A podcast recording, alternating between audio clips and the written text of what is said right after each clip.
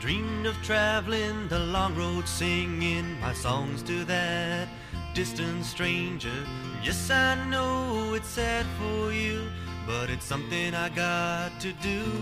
And I will be coming home back to the mountains, back to being free from all there is to be. Coming home to live and the life I once knew. Hello, everyone, and welcome to Bedtime Bible Boys with Brock, Trey. and Theron TJ. Thanks, Thanks for, for listening. listening. We love you, Mom. And you too, Gail.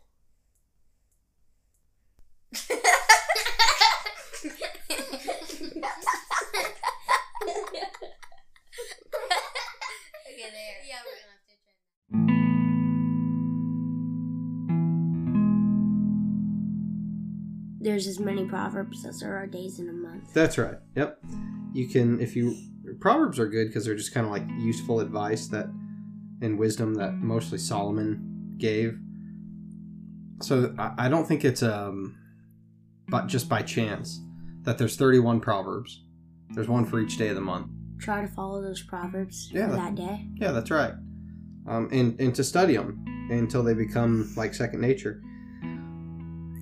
One of them in chapter 26 of Proverbs. This is 26 27. That makes it easier to remember. Proverbs 26 27.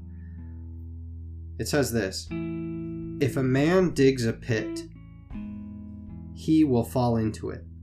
Not the man he meant to fall into it. If a man digs a pit, he himself will fall into it. If a, if a if man, a man makes trouble, he's gonna get into it.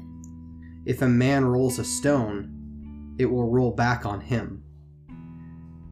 Trey, you just thought of a context there. Think about that proverb, and then think about what we're reading tonight and how it relates, lies. If a man digs a pit, he himself will fall into it. Verse 1, we're at the point where Mordecai was just honored in chapter 6 by Haman, which Haman did not want to do. But Haman was deceived by himself because he knew that King Xerxes wanted to honor somebody. He figured it was himself, and instead it was not. Now they are about to attend the banquet that Esther had prepared. Caught up?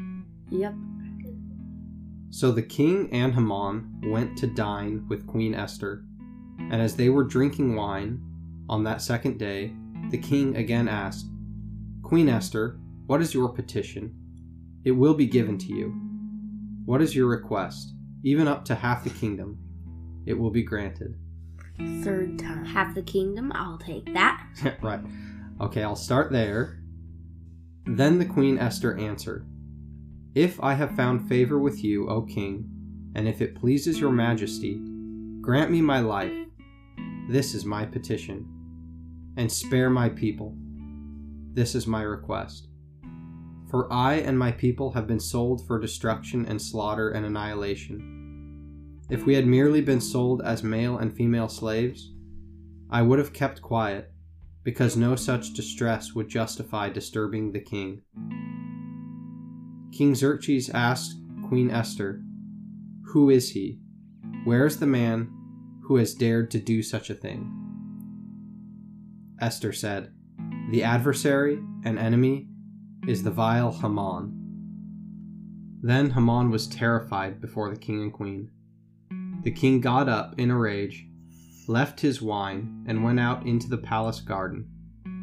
But Haman, realizing that the king had already decided his fate, stayed behind to beg Queen Esther for his life. Just as the king returned from the palace garden to the banquet hall, Haman was falling on the couch where Esther was reclining. The king exclaimed, Will he even molest the queen while she is with me in the house? As soon as the word left the king's mouth, they covered Haman's face. Oftentimes you saw people do before they were about to be executed. Then Harbona, one of the eunuchs attending the king, said, A gallows, 75 feet high, stands by Haman's house. He had it made for Mordecai, who spoke up to help the king. Anyone putting it together yet? hmm They're gonna hang him on his own gallows. And what did the he got himself into his own trouble. That's right. He dug a pit for Mordecai to fall into, and who ended up falling into it? Mordecai, or sorry, Himself. Haman. That's correct, himself. And that's what the proverb said, right? Who came first, Haman or Solomon? Solomon. King Solomon. King Solomon was way before. King when King Solomon was king, these Israelites were not subject to the rule of the Babylonians. Weren't the Israelites like a world power? They were a world power, right? That was the rule of Solomon. Solomon gave this proverb, this wisdom, long before this happened. But that's because Solomon didn't get his wisdom from himself. Who did he get his wisdom from? God. That's right. And when God says something, that's just the way it's going to be. Just give it time. There'll be people that you'll encounter that they'll look at the Bible with pity because they'll they'll pick out a verse and say, "Oh, look, this doesn't happen the way it says in here. I thought it says that your God will that surely Christ bore your diseases." Well, if surely Christ on the cross bore your diseases, then why do you find Christians with disease? He still felt the pain of the diseases. That's right. That is correct. And but they'll throw little things at you and make you feel a little bit defenseless. But it's just like, you know what? We're not we haven't been around forever. We won't be around forever, and we don't see God's plan with this timing of how this is gonna happen. And it's not something I can fully explain. That's right. And that's okay. What's up, Harp?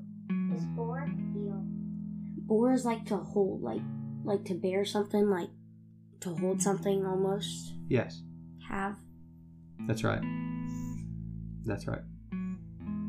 If it, if it was like this, let's say Harper, you fell off your bike, right? And I bore your pain, it would mean like it hurt me to see you hurt. I was hurting with you, right? But the way Jesus did it was more than that. He didn't just hurt with us, he actually took the hurt. Does that make sense? Such that when we share in it, that's not like a spirit thing, right? That is purely flesh. That is purely of this world. That's not by God's design. His design was to take it like substitution wise, not I'm going to take it and you're going to take it, right? Mm. When we're when we're living in this world and those things are happening to us, it's a, it testifies to us that this world is fallen, that this world will have to be destroyed, that we will have to leave our bodies and go to be with him and inherit a new spiritual body where all these things that we've already been given in Christ do happen for us, right? So it actually testifies to the truth. But Harper, that's a good question. So Haman built the gallows for Mordecai, and Haman is about to get hanged on the gallows that he had built to execute. Mordecai. That's right, to execute the person that he mm-hmm. hated because there was so much bitterness in his heart. If he just would have shut his mouth and dealt with his bitterness, none of this would have happened. Because really, remember, it was Mordecai who set him off. It really wasn't all the people, all the Israelites. It was really Mordecai who really set him off. Yes? That I thought it wasn't that he was bitter. I thought it wasn't that he bowed. That's right. He, Mordecai didn't bow to Haman, and for that one single little reason, Haman was bitter at him. He was mad at him, and he couldn't shake it. If somebody showed you a little bit of disrespect, could you just kind of, yeah, like let that roll off your shoulder? Who cares? Yeah, like somebody at school. Yeah. Yeah. Exactly. They're going to be mean sometimes. They're going to say something. They're going to make a comment. Something about you that's not true, of course. You know your identity. It comes from the Lord. It's affirmed by me and your mother about who you are, right? And you know these things. Your identity is not confirmed from others or affirmed by them unless it's consistent with what God says about you. And if it's not, it's a lie. It's from the devil. And that's what the devil does. He deceives. Why does he deceive? He wants you to fall into sin. Why? Because he wants to steal, kill, and destroy. And if he can make you believe something about yourself that isn't true, he's going to steal your joy. And that's what he wants. That's how evil he is. The king said, Hang him on it. So they hanged him on on the gallows he had prepared for Mordecai. Then the king's fury subsided. Well, I'll still say the king's a pretty rash person, but in this case, it worked out okay. At least he got happy again. Yeah, I mean, I guess that's all it takes is hang somebody on the gallows. You know, he gets bitter at somebody and he ends up perfectly fine when he. no, obviously the Lord's hand is in this because Haman wanted to kill the entire Israelite race. And the Israelite race obviously has to go on because Jesus has already been prophesied that he will come from the lineage of David.